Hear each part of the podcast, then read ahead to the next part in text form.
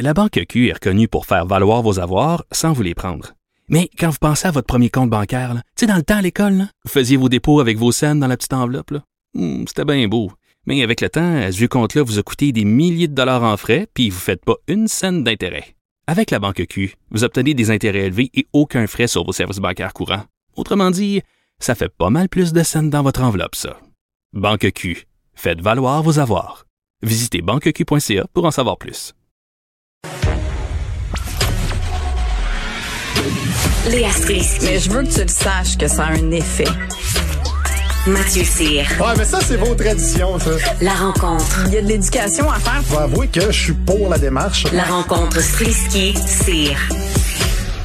Ouais, toujours content de les retrouver. Mathieu et Léa, salut.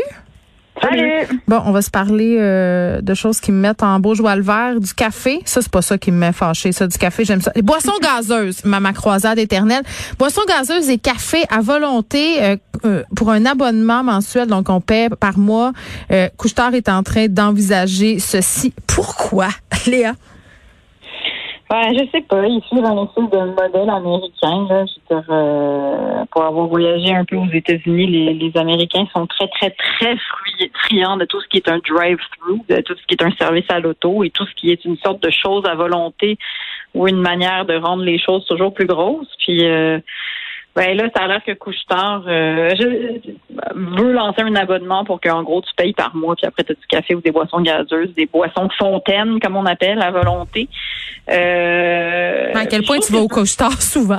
je veux dire? ben, tu sais, peut-être pas nous, mais il y a des gens, je pense que, tu sais, ça- fait partie de leur routine de café. Là, on en a toute une, puis il y en a que c'est tous les jours, ils vont se chercher un café au couche-tard. Puis, tu sais, je remets pas ça en question. C'est juste que je trouve que c'est un bel exemple d'une entreprise, une grosse entreprise qui voit tout avec ses œillères de toujours plus, toujours plus, toujours plus de cash. Comment on fait pour euh, augmenter notre euh, notre offre alimentaire, mais qui voit pas les répercussions sociales que ça peut avoir. Là, tu sais. Ben, c'est parce que j'ai l'impression que ça, ça, cette initiative-là, ça vise un peu beaucoup les adolescents. Là. Euh, Ben Mathieu?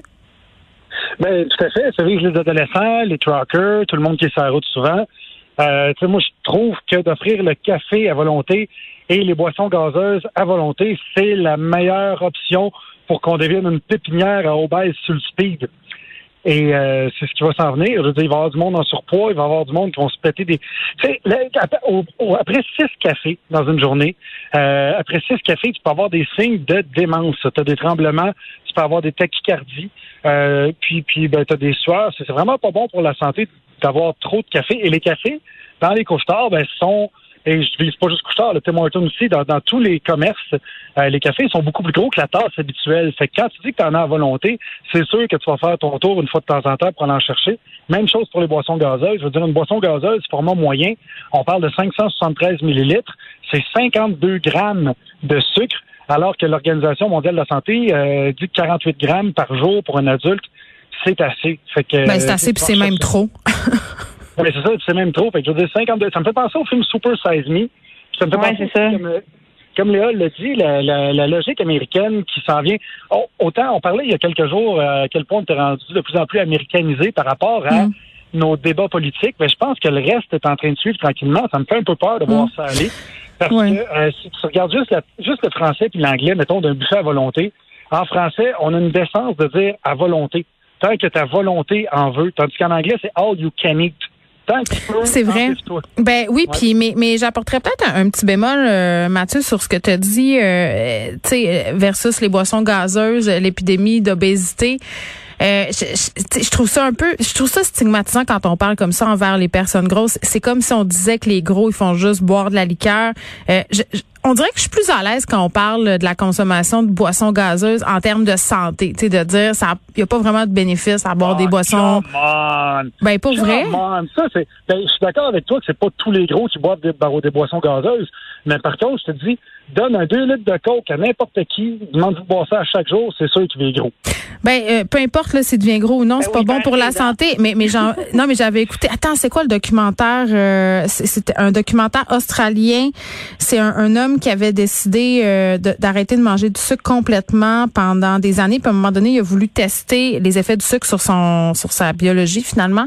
Euh, consommer euh, des produits qui en contenaient, mais une alimentation en apparence santé. C'était même pas du coke puis du Pepsi puis des affaires de même. C'était ouais, Sugarland, c'est vrai. Ça s'appelle comme ça. Donc, c'est- cet, euh, cet homme-là mange des trucs quand même. C'est du yogourt. Tu sais, des affaires qu'on pense que c'est bon, là, des céréales. Puis là, je suis pas en train de parler de céréales sucrées, là, des céréales qui ont l'air bonnes pour la santé. Les effets sur son corps de ce sucre ajouté-là, là, et là, je parle pas Mhm. seulement de son tour de taille, là. Je, je- tous les effets Ben du sucre étaient ça, la, la haute pression, Tout ça. euh, tout, tout suit. Là. Ben c'est ça. Moi, ma guerre elle, elle est plus contre le sucre ajouté dans, dans tout puis dans n'importe quoi. Puis je trouve que boire une boisson gazeuse, c'est comme fumer une cigarette. Je, je trouve c'est c'est peut-être intense un peu là, mais Léa? Mais non, mais mais c'est ça, mais c'est parce que tu sais, ça revient à toute la responsabilité des entreprises. Puis c'est sûr que tu sais, on vit dans une société où est-ce que personne veut avoir un fameux gouvernement là, puis que personne veut, veut se faire dire, ben là, je veux dire, si j'ai un abonnement au café ou aux boissons gazeuses, je suis bien capable de faire la part des Boissons choses. puis j'en bois gazeuses euh, dans les écoles, euh, couche-tard autour des écoles, les McDo autour des Ben, écoles qui s'installent là à bon escient là. Tu sais, je veux dire. Mais c'est ça, mais après, c'est parce qu'à un moment donné, il faut forcément que euh, les entreprises aient aussi une responsabilisation. Tu sais, je trouve que oui, on veut vivre dans un espèce de monde de libre marché, machin, puis si t'as une bonne idée, tu peux la commercialiser, puis là, tu peux faire plein d'argent, puis t'acheter un bateau, bravo pour toi.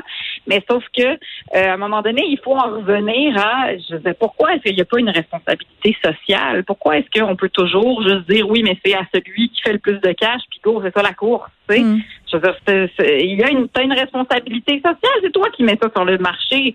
Je, je comprends pas. Je comprends pas pourquoi est-ce qu'il n'y a Bon, pas des cas, lois. s'ils le font, euh, c'est parce qu'ils estiment que c'est profitable. Couche-tard, c'est une des entreprises québécoises les plus lucratives. C'est un succès en affaires.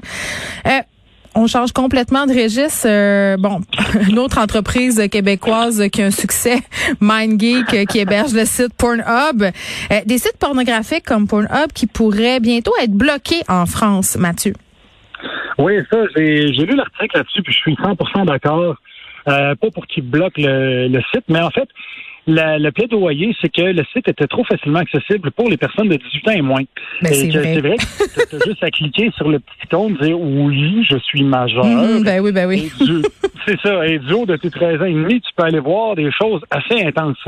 Euh, moi, ce que je trouve, je trouve ça sur deux, deux volets euh, que je trouve ça le fun. Premièrement, c'est pour euh, avoir une espèce d'encadrement pour qu'il y ait de moins en moins de mineurs qui puissent regarder de la pornographie. Non, mais il bloquerait comment? Je suis pas certaine de comprendre là, comment ça Ben, fonctionnerait. Oui, vas-y, Léa. Ben, en fait, ce qui est intéressant, c'est que c'est des associations euh, qui protègent la jeunesse en France qui, eux, ont décidé de bloquer les services Internet. En fait, c'est-à-dire qu'ils s'attaquent aux fournisseurs d'Internet plutôt que de s'attaquer aux sites. Je comprends, je Donc, comprends. je trouve- ben ça, c'est intéressant parce que c'est un peu la première fois qu'on voit ça, puis tout le monde cherche un peu comment réglementer l'Internet. Puis là, on peut se dire, ouais, mais c'est pas la faute de, par exemple, un Vidéotron s'il y a des sites pornographiques. Sauf qu'en même temps, dans la vraie vie, là, un dépanneur qui vendrait des cigarettes à des mineurs, ben, il y aurait une amende, là, tu sais. Donc, je trouve que il faut qu'on, à un moment donné, il va falloir que ça nous rattrape, là. Hey, mais attends, tu me fais- Tu me fais tellement penser à un truc. euh, tu t'as dit Vidéotron, moi je suis abonné au service Elix où tu peux euh, vraiment monitorer en temps réel ce que chaque appareil de la maison consomme.